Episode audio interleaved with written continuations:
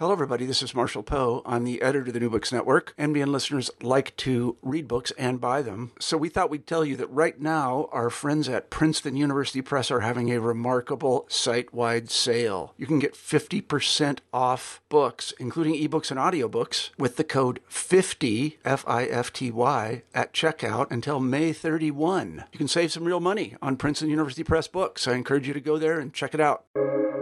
Welcome to the New Books Network. Hello, everyone. I'm Paul Starobin, and welcome to America Beyond on the New Books Network. My guest today is Shaul Magid, visiting professor of modern Jewish studies at the Harvard Divinity School. He's a professor of Jewish studies at Dartmouth College, and he's also rabbi of the Fire Island Synagogue in Seaview, New York.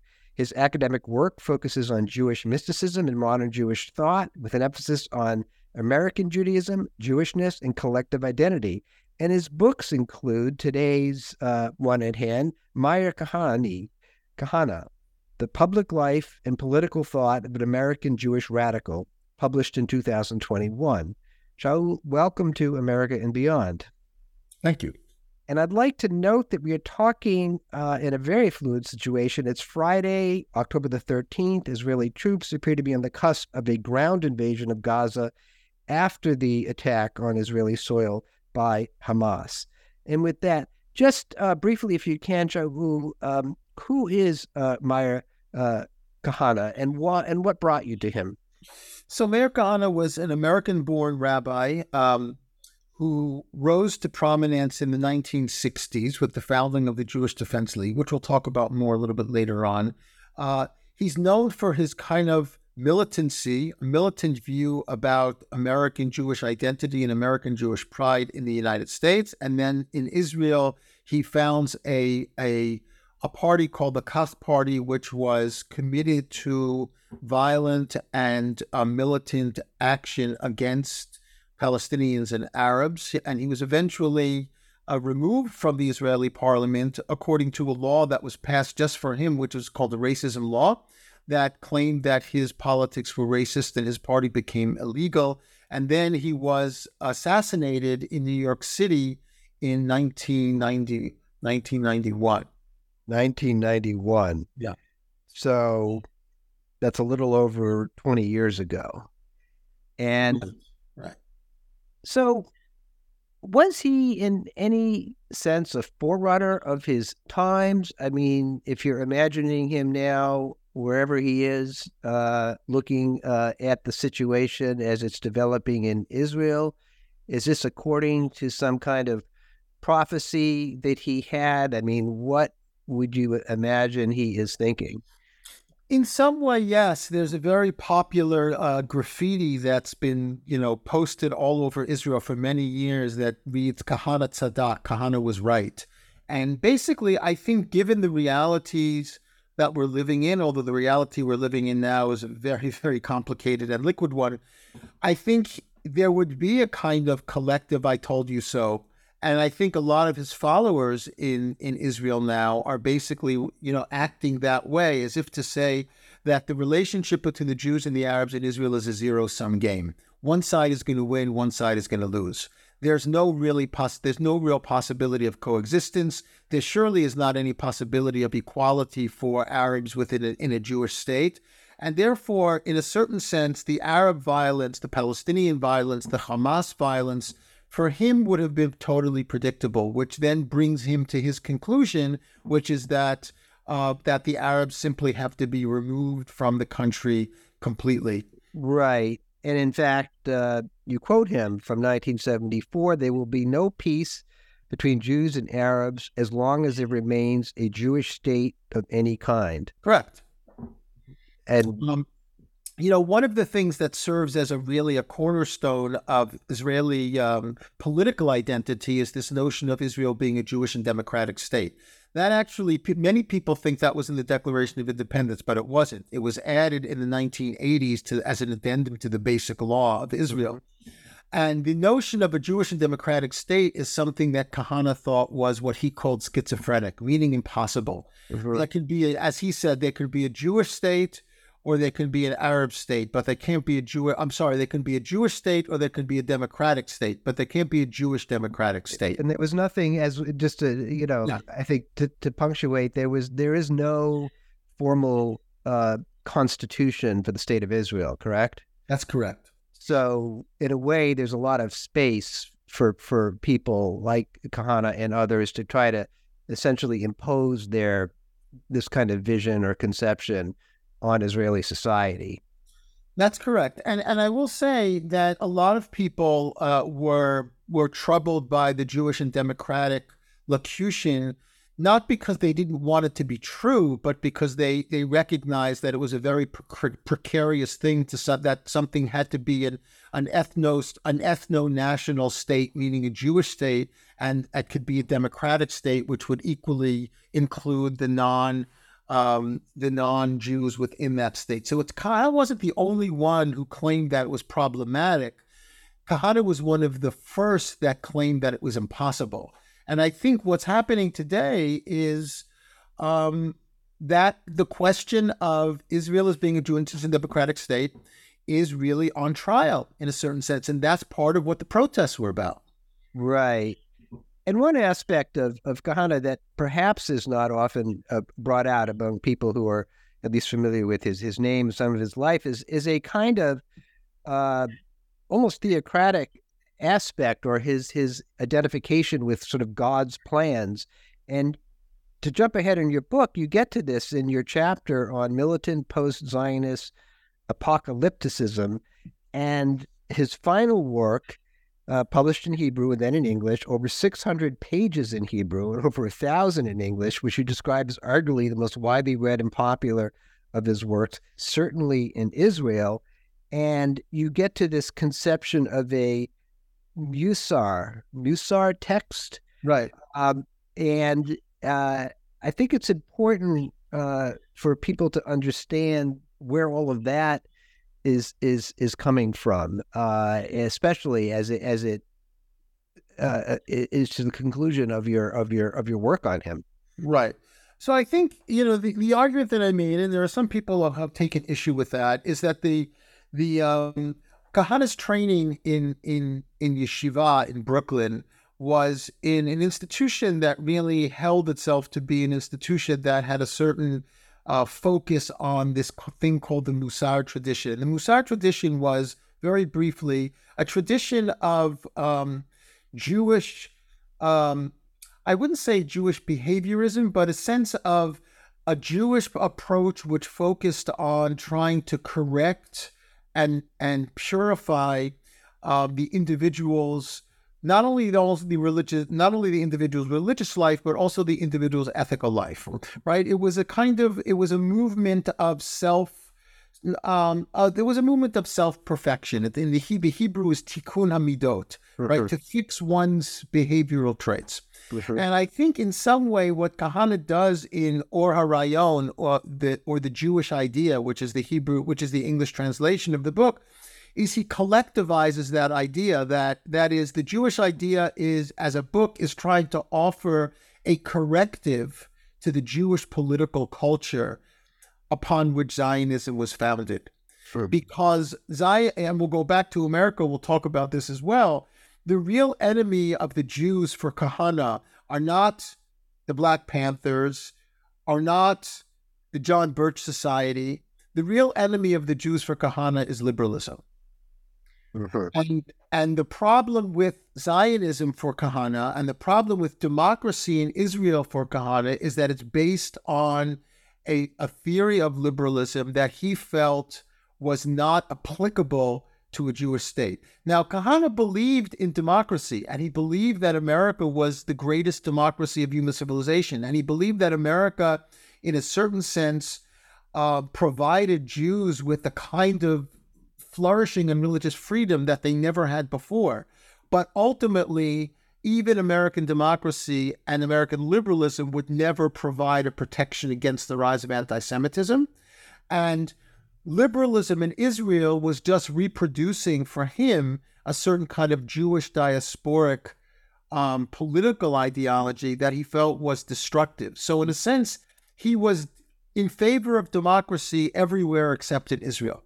Right. And, and in Israel, you know, it's very interesting because one of the one of the the basic premises of Zionism as an ideology is to create a Jewish state to normalize the Jews. That somehow the Jews were abnormal as a people living without a state, living without a land in the diaspora, and to normalize the Jews, which which Zionists felt would also have an impact in diminishing anti-Semitism, would be to create a nation state like other nation states a sovereign nation state with an army that can protect themselves, where Jews were able to live freely as Jews.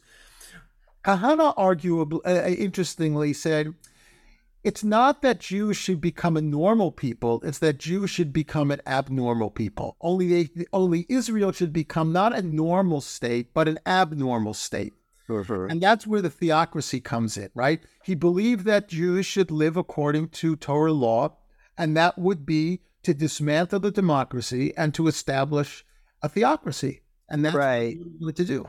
And one of the tenets, and again, this, you know, we're in the shadow of these events, this uh, horrific uh, attack by Hamas on uh, Jewish uh, civilians, Israelis, and others, not only Jewish, in in, in Gaza and, and, and thereabouts, a massacre of, of uh, uh, some kids basically who were uh, at a rave uh, dance festival uh, just across a few miles across the border.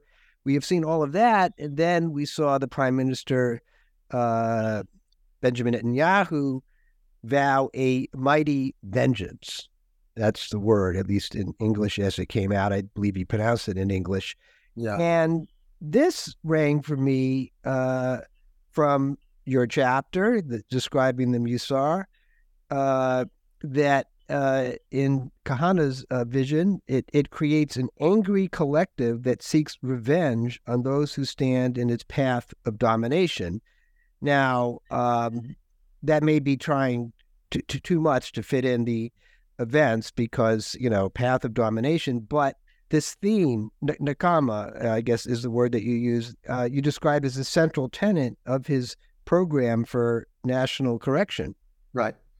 So it's very interesting. I mean, the two things that we're living in the midst of right now are the months long protest, um, where uh, Israeli society uh, of the center and of the left were arguing that the right wing government was trying to dismantle democracy by creating an autocracy, by weakening the power of the Supreme Court. That's a whole man, right? And then eh, you know and then you have this massive and and barbaric and almost like unprecedented attack of the uh, of Hamas from Gaza, which resulted in the slaughter and murder of of over a thousand Israeli citizens. And I think that's very important to note that it was mostly citizens, right? And I think that I think that Kahana Kahana would say, in a certain sense, both of those th- yeah, he would have predicted both of those things and he would also see both of those things as somehow linked together.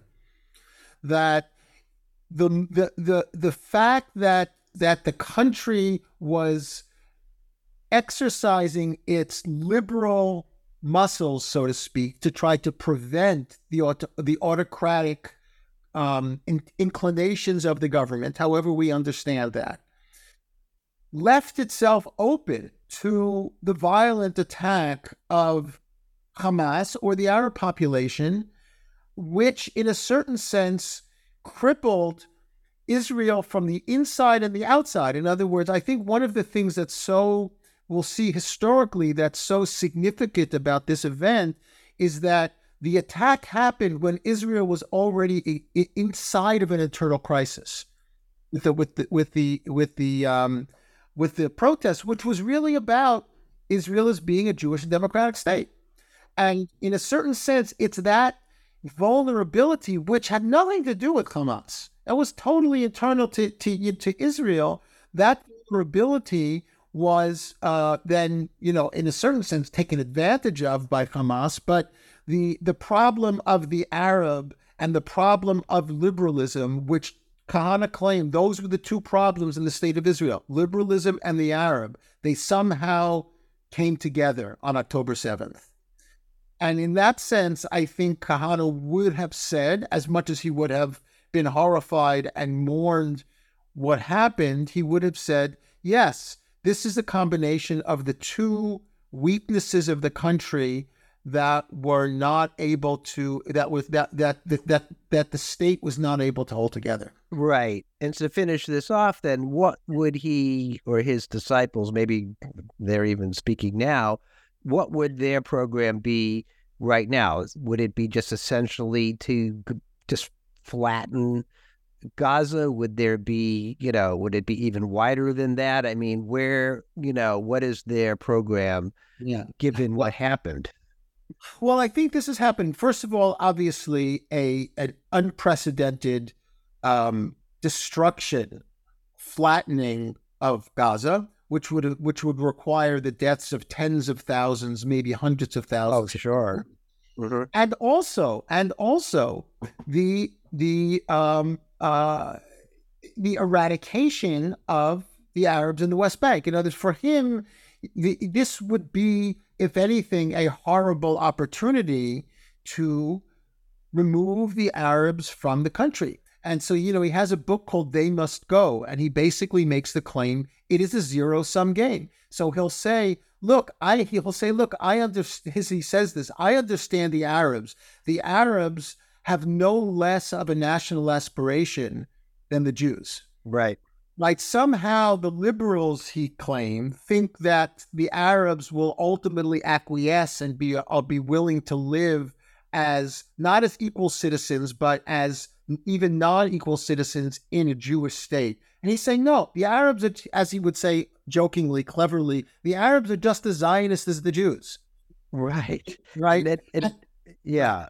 So well, not to pin, yeah, yeah. Well, and no, well, not to pin, pin you down, but as as his uh, biographer of sorts or biographer of his of his ideas uh, and conceptions, what is your take on that? I think it's um, or as as a rabbi. no, I mean, yeah, so certainly as as someone who wrote about it, it is. Uh, I think that Kahana ta- is tapping in to a certain kind of fear a certain kind of anxiety and a certain aspect, a certain aspect of the Jewish tradition. Obviously, not the dominant one and not the one that is most operative, but a certain aspect of the Jewish tradition that basically sees the world as always going to be Israel's enemy. Mm-hmm.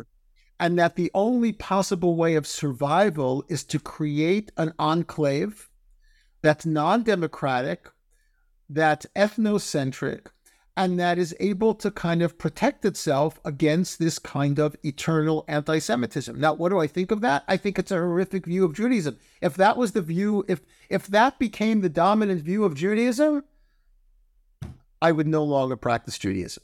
Right? I mean, if if that became the dominant view, which it isn't, but I'm saying because it doesn't really speak to um, any kind of universal vision any kind of responsibility. The whole concept of Israel as being the light to the nations and all of those things is completely erased.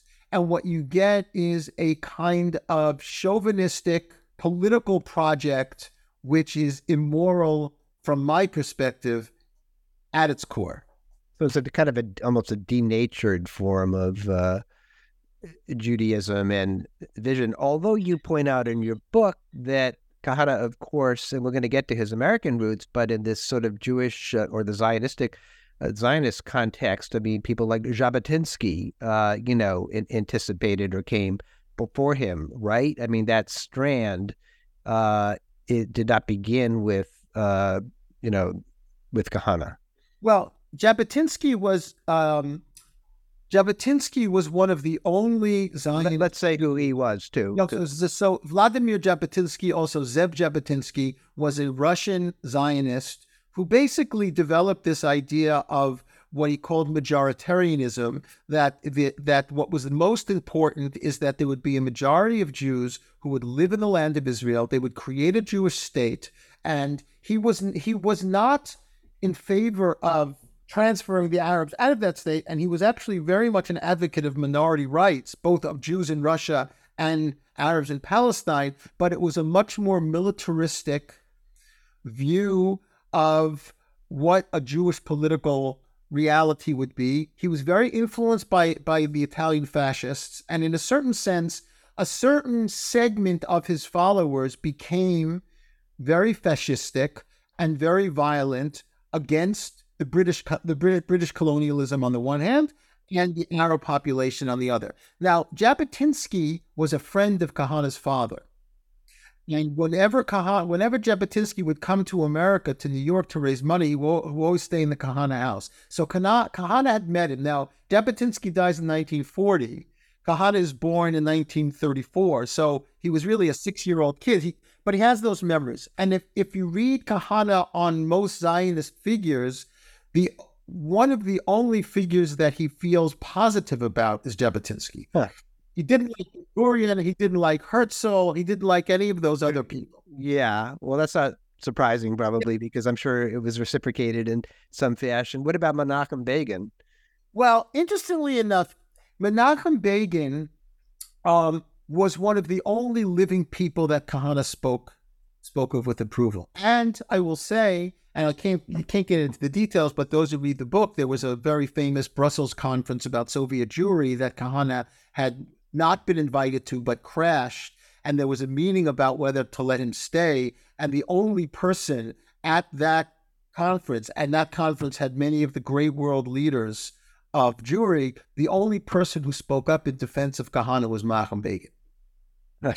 but but even then, but even at the end, Menachem Begin also abandoned him in the Knesset. He did. Yeah, because I think that even the right wing parties in the Knesset saw that Kahana was really a revolutionary and he really actually did want to overthrow the country. Hmm. So it was just being outside the boundaries of, of the democratic uh, he was, he was system. Too, he was too dangerous, yeah. Right, right. So let's circle back now. So a core theme in the book is his Americanness, which he brought to to Israel uh, when he migrated there. But so where did that come? I mean, how does how did he get to be uh, this figure that we're now talking about? You know, as as is his his philosophy on on Zionism and Jewishness and so forth. How was his upbringing in in Brooklyn a, a kind of a crucible for that? Well, you know that when Kahana grows up, for the most part, in he's born in the 1930s, but he's really growing up mostly in post-war America. Mm-hmm. And the post war America Jewish world, even the Orthodox world, certainly the modern Orthodox world that Kahana grew up in, was very much a, a world of acculturation. These were people who were trying to be American and they were adopting all kinds of American lifestyles. For example, Kahana was a lifetime you know, almost fanatical baseball fan. He actually wrote a sports column in the Brooklyn Herald, which is a daily Brooklyn. Uh, who, who, was his team? I suppose it was the Yankees or maybe the Dodgers. I Not guess. the Dodgers. Before yeah. the Dodgers left, he must have been a Dodgers fan. I can't remember. Yeah, I can't remember when the Dodgers so left. But yeah, a Yankees fan, exactly. No. Well, well, there was also the Giants. Yeah, I, I have, I have, um, I have. Uh, okay, that's a that's a dig- that's a digression. I'm a baseball guy, but, but yeah, he was he really was very American past the American pastime. He's a very American figure, and he absorbed the counterculture in a very interesting way. So the counterculture, which starts with the Port Huron statement and then the rise of the New Left, right, and the protests, right. He comes from a place as an Orthodox Jew who was anti liberal, but not anti radical. Mm-hmm. So he took groups like the Black Panthers, the Young Lords, these these minority groups that were that were coming into existence to fight against in the case of Black Panthers racism, the, to fight against poverty, to fight against racism, they're basically a kind of many of them influenced by Marxism, but Kahana was not interested in Marx. Kahana was interested in radicalism. Well, he was, he right. Was, he was trying to prevent Jewish assimilation. Did he? Well, with the Black Panthers, which is kind of fascinating. I mean, did he associate with the Panthers at all? Or was this just all like stuff he, you know, heard about or read about? Oh, he he he hated the Black Panthers. He thought the Black Panthers were anti-Semitic, which in some in some cases some of them maybe were. Well, he didn't. He didn't. It wasn't any kind of personal encounter, but he absorbed the ideology. For example, in, in his book, The Story of the Jewish Defense League, which he published in 1975, he has a chapter called Jewish Panthers. Yeah, Jewish Panthers. Yeah, because he he basically said, "Yeah, I understand what they're doing. They're rising up and militantly fighting against the inequality and the dangers of racism, and I want Jews to do the same thing." Yeah. Well, I think an interesting point you make in the book is that we're not really talking about an original thinker. Uh, or or much of a, of an intellectual type in, in in Kahana, right? I mean, we're talking about somebody who it sounds like he's he, he kind of rips off a lot of the stuff that's in the culture. He maybe his original contribution is that he makes it, he kind of owns it, uh, you know, in, in application to the, the, the Jews and, and particularly the you know the Jews at Jewish communities in, in New York, which he feels protection. But but there's nothing. Uh, I mean, there really are no like brilliant insights here, right? Yeah, I I mean he was he was somebody who really was a vacuum cleaner. He just absorbed vacuum cleaner. And he was a middle brow thinker, right? He he had an education. He went to college. He graduated from law school. Never passed the bar, but you know, he so he had an education. Not not like an idiot or anything, right. but but and you know, read, he read voraciously. Um, he's not reading Kant and Hegel, right? But he's reading. He's reading. You know, yeah, he's reading. He's reading pretty widely and pretty voraciously, and he's re- as you said. I think He's not an original thinker. He's absorbing other ideas, but then he's applying them in a particular way. So I think the idea of right wing militancy or reactionary militancy was actually quite new in the 1960s. Most of the militants were on the left.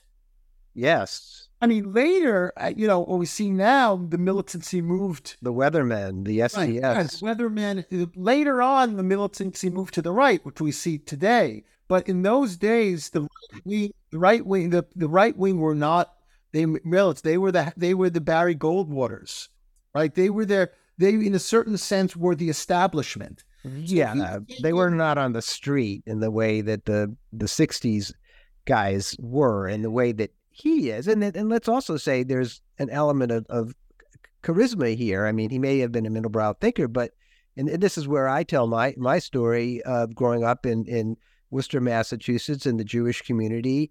And somebody, my parents or who knows, pointed me to the appearance of a Meir Kahana, you know, at the Beth Israel synagogue, a conservative synagogue. We were the members of a reform synagogue. And I, re- I was there, and there was a kind of a, a, a, a sort of an electric uh, air uh, current in that room as he spoke. Uh, and I don't remember much of what he said, but it was all about, you know, he had a kind of swagger and sort of an unapologetic way of, of saying, uh, you know, we're here to protect uh, the Jews, all these sort of niceties, uh, you know, about uh, the liberal society, all that sort of stuff. I mean, it, it, came across. And so that was, uh, you know, probably in the early 70s.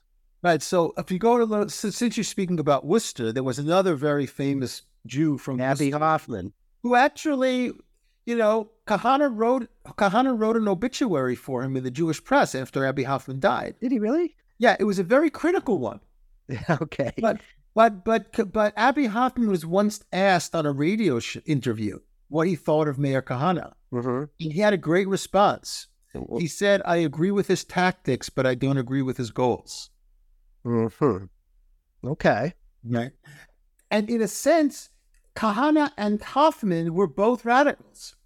They yeah. both right. They both believed in in in in radical politics as a way to overturn the liberal establishment. Yeah. Well, they were in, they were certainly anti-establishment, and I think radical, and certainly the '60s cover, covers a lot of ground as well. Uh, but tied to this as well, I, I, I think we need to talk about the creation of the Jewish De- Defense League, which which at one time was you know was really kind of a thing. Yeah, the Jewish Defense League is fascinating because he fa- he founds it in May of 1968, after uh, in response to the strike, And the, well, what was the, stri- the strike the again? strike was the the Brown Ocean Hill Brownsville school strike, which then uh, resulted in a lot of uh, protests among the African American and Hispanic parents that turned quite anti-Semitic because seventy percent of the of the teachers in this ninety-five percent African American and Hispanic district were white. And a large percentage of the 70% of the white teachers were Jews and Albert Shanker, who was that was then the head of the kind of uh, the Teachers Federation. So he became a kind of target for some of the African American families. So there was a lot of there was anti-Semitic pamphlets that were handed out in protests around the strike, and this is really the impetus for Kahane founding the Jewish Defense League in May of '68. But in September of '71, he moves to Israel. So in a certain sense, the Kahane the Kahane period of the Jewish Defense League is May 68 to September 71. It's a very short period of time. Right. And what was like, what did they do? What was their most, uh, I don't know, fa- famous uh, encounter or, or episode?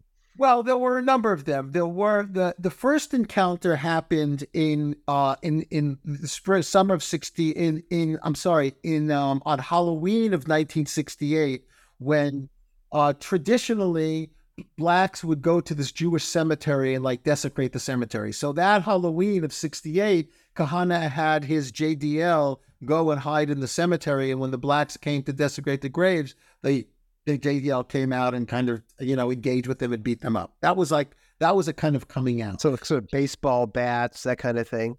Baseball jack, nunchucks, chains, and so on, you know, that kind okay. of Okay. And then there were all kinds of other uh, uh, encounters. For example, um, there was a a uh, a um, African American celebration of African American culture at the Metropolitan Museum of Art that also had some things that Kahane thought were anti-Semitic. So they go and they protest in front of that, or they go and protest in front of a synagogue when uh, uh, when a Reform synagogue in New York City when a black nationalist was invited to talk about reparations. Right, right. I, uh, yes, that's in your book as well. on the cover of the New York Times. So for Kahane, the gold standard was getting in the New York Times. Right.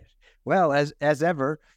And- And that was basically, you know, if he was able to get a photograph and an article in the New York Times, that was basically a success story. Yeah. Well, one could only imagine him now on social media. I mean, Of, oh, of course, right. He would but, be. But, but the the other thing that happens is it shifts in December of '69.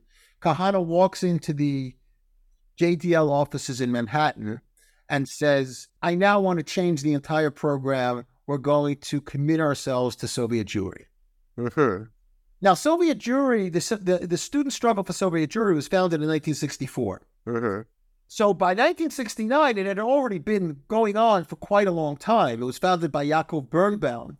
And Kahane wrote an article called To Save Soviet Jewry in 1964. And after that, we see almost nothing from him. Suddenly, in 69, he says we have to put all our energy into that. And that's what really brought him national prominence. He took over the Soviet Jewry movement. Right. And then, but then, as you say, 1971, he's in Israel. And uh, I mean, is it facile to, to offer some sort of a link between the, uh, you know, the African American in his eye in America and the Arab uh, in Israel? Oh, totally. I mean, I think that's that's what's so interesting. That was what was so interesting. Not me. Yeah. is that is that in fact his project in Israel is really an American importation. Mhm. Kind of takes the African American and then makes them into the Arab. And that's one of the reasons why Kahane as a person never really was able to to to acclimate to Israeli Yeah. I mean, how old is he in 1971 when he gets to, uh, he's in I guess he's in his 30s, in the 40s. He's in his 40s. And I mean, does he actually have any real experience of living amongst a- a- Arab people? So he has none of that. He's grown up in this this very kind of intense, you know, New York uh, political environment with all these sort of uh, tensions that you uh, describe, and then suddenly he's in Israel, and uh, you know, unlike nearly all of the other people there, he really knows nothing about the people who who inhabit Israel. So I'll give you an example. There are two the two one of the two first things that he does when he gets to Israel. He tries to promote legislation that would prohibit Jewish and Arab dating. Mm-hmm. Number one, and he tries to get the government to remove a group of black Hebrews from Chicago who settled in a southern Israeli town of Dimona. Well, and the dating thing, I mean, do you think that's about of some kind of fear that uh, Jewish women will be attracted to Arab men? Right. And on some level, you could say that the Jewish Arab dating thing was really about intermarriage. But of course, in Israel, no one cared about intermarriage. First of all, you know, why care about intermarriage when you're the majority? That's right. The... But I was just making a point. It wasn't maybe so much about Jewish men being attracted to Arab women. No, it was it was about intermarriage, which was which was a tremendous issue in the late 1960s and early 1970s. I mean, Kahane wrote a book called "Why Be Jewish" about intermarriage. So, in a certain sense, he comes to Israel. He says, "Oh, we have to stop this because it'll be intermarriage." And, and the Israelis, Israeli society is like, "What intermarriage? Like, like, yeah, not, get me intermarriage? Not the burning issue, right?" And second of all, they were saying, "What? So, like, a couple of hundred black Hebrews are living in Dimona? Like, who cares?" Right. But for him, that's the thing. For him, he's thinking in these American categories, racial categories, and it never really translates into the Israel in the Israeli kind of you know cultural milieu, what happens is his followers, who many of whom were native-born Israelis, they begin to kind of translate the, the, the project into a much more Israeli register. But he was he remained American throughout. Right. Well, of course, he could, he was he could converse with them in, in Hebrew and all of that, right? So he wasn't. He was, but you know, and his Hebrew was fine. But if you listen to him, uh, you know, if you go on YouTube and listen to him, he spoke Hebrew with a very American accent. They oh, used did to he? Hebrew. His Hebrew, in terms of linguistically, was very good, but he was never able to kind of. You know, there's this Hebrew term klita, which is like mm-hmm. absorption. He was never really to fully absorb into Israeli oh, right society. He's a transplant. Yeah, he was a transplant, right? But he but he introduced a certain kind of radical political ideology that he was absorbing from the culture wars and the race wars of the 1960s. He was pulling in Jabotinsky and the militant Zionism of the Zionist revisionists. And one of the one of the more prominent Zionist revisionists who was Jabotinsky's secretary in New York, was Benzion Netanyahu, Benjamin Netanyahu's father. Uh huh. So there's a real connection there between Netanyahu's vision of Zionism mm-hmm. and Kahane's vision of Zionism, except Netanyahu, as a political figure, is not advocating the kinds of things that Kahane was advocating. But if you step back from the tactics and you look at the overall ideology, I think you would find some similarities. Was there a connection then also with uh, Bibi and uh, Meir Kahane? Well, he was young then. Right. Um, okay. Remember, Netanyahu was living in Boston. He doesn't come back to Israel until his brother is killed in Entebbe. Okay. Right. And it's not even clear what he envisioned for himself as a life, whether he was going to actually go back to Israel or not. His father, who was an was an ardent Zionist, spent many years living in the United States. Mm-hmm. So it's a it's a complicated story. I mean, I don't I don't I, I just don't think that Netanyahu was much of a political actor at the time when Kahane was right. Bibi Netanyahu. Yeah, Bibi. Right. They're right.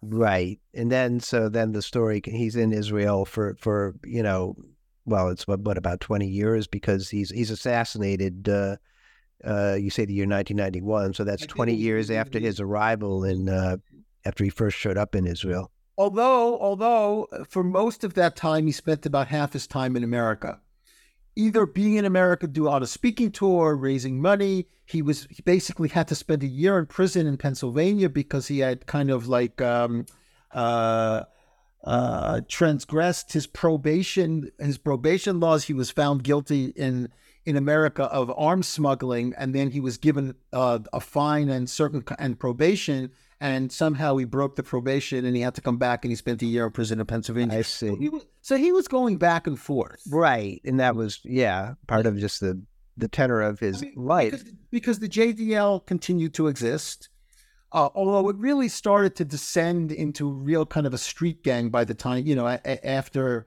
a couple of years after he left. And he, there's an internal document that I was able to read from the archives that it, that he comes back and really rebukes the JDL in 1974 by saying like you guys have just basically turned into a street gang. Like there's no you have no project anymore. There's no mm-hmm. right. In that and in Israel I mean was he ever a direct participant in violence or was he how intimately was he connected with violent people?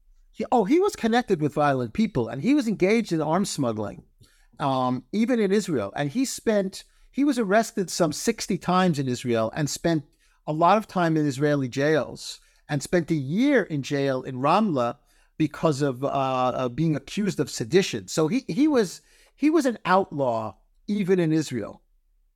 And I think that that that's what so what was so shocking for the Israeli political world was that he was elected into the parliament.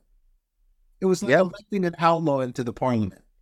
Yeah, well, then to pull us back to the beginning, then as we we can begin to to close. I mean, this idea of the neo Kahanaism is is uh, I mean, there are his followers, his disciples. I mean, you mentioned the graffiti mm-hmm. scrawls. I mean, has he come back in some significant oh, I way? With, I think he's come back with a vengeance. Um, you know, Itamar Ben Gvir, who is a very powerful political figure now in Israel, mm-hmm. um, sees himself within the trajectory of Kahane. Um, Bezalel Smotrich, to a certain extent, um, a number of other uh, uh, uh, influential Israelis, some of whom were actually for, forbidden to run for Knesset. Sure, I mean, Kahane's influence is very, very strong now, maybe stronger than it's been since since his death. And, you know, I, I also I also want to want to, to note that when Kahane was killed, his funeral was in Israel. It was one of the largest funerals in Israeli history. Wow. Right. So, and this is a person that was removed from the Knesset because he was a racist. Right. right. Well, so the, yeah. You know, so the, influence, the, influence, is the influence is there. It's very strong. It's more neo Kahanist than Kahanist now. It's more homegrown Israeli.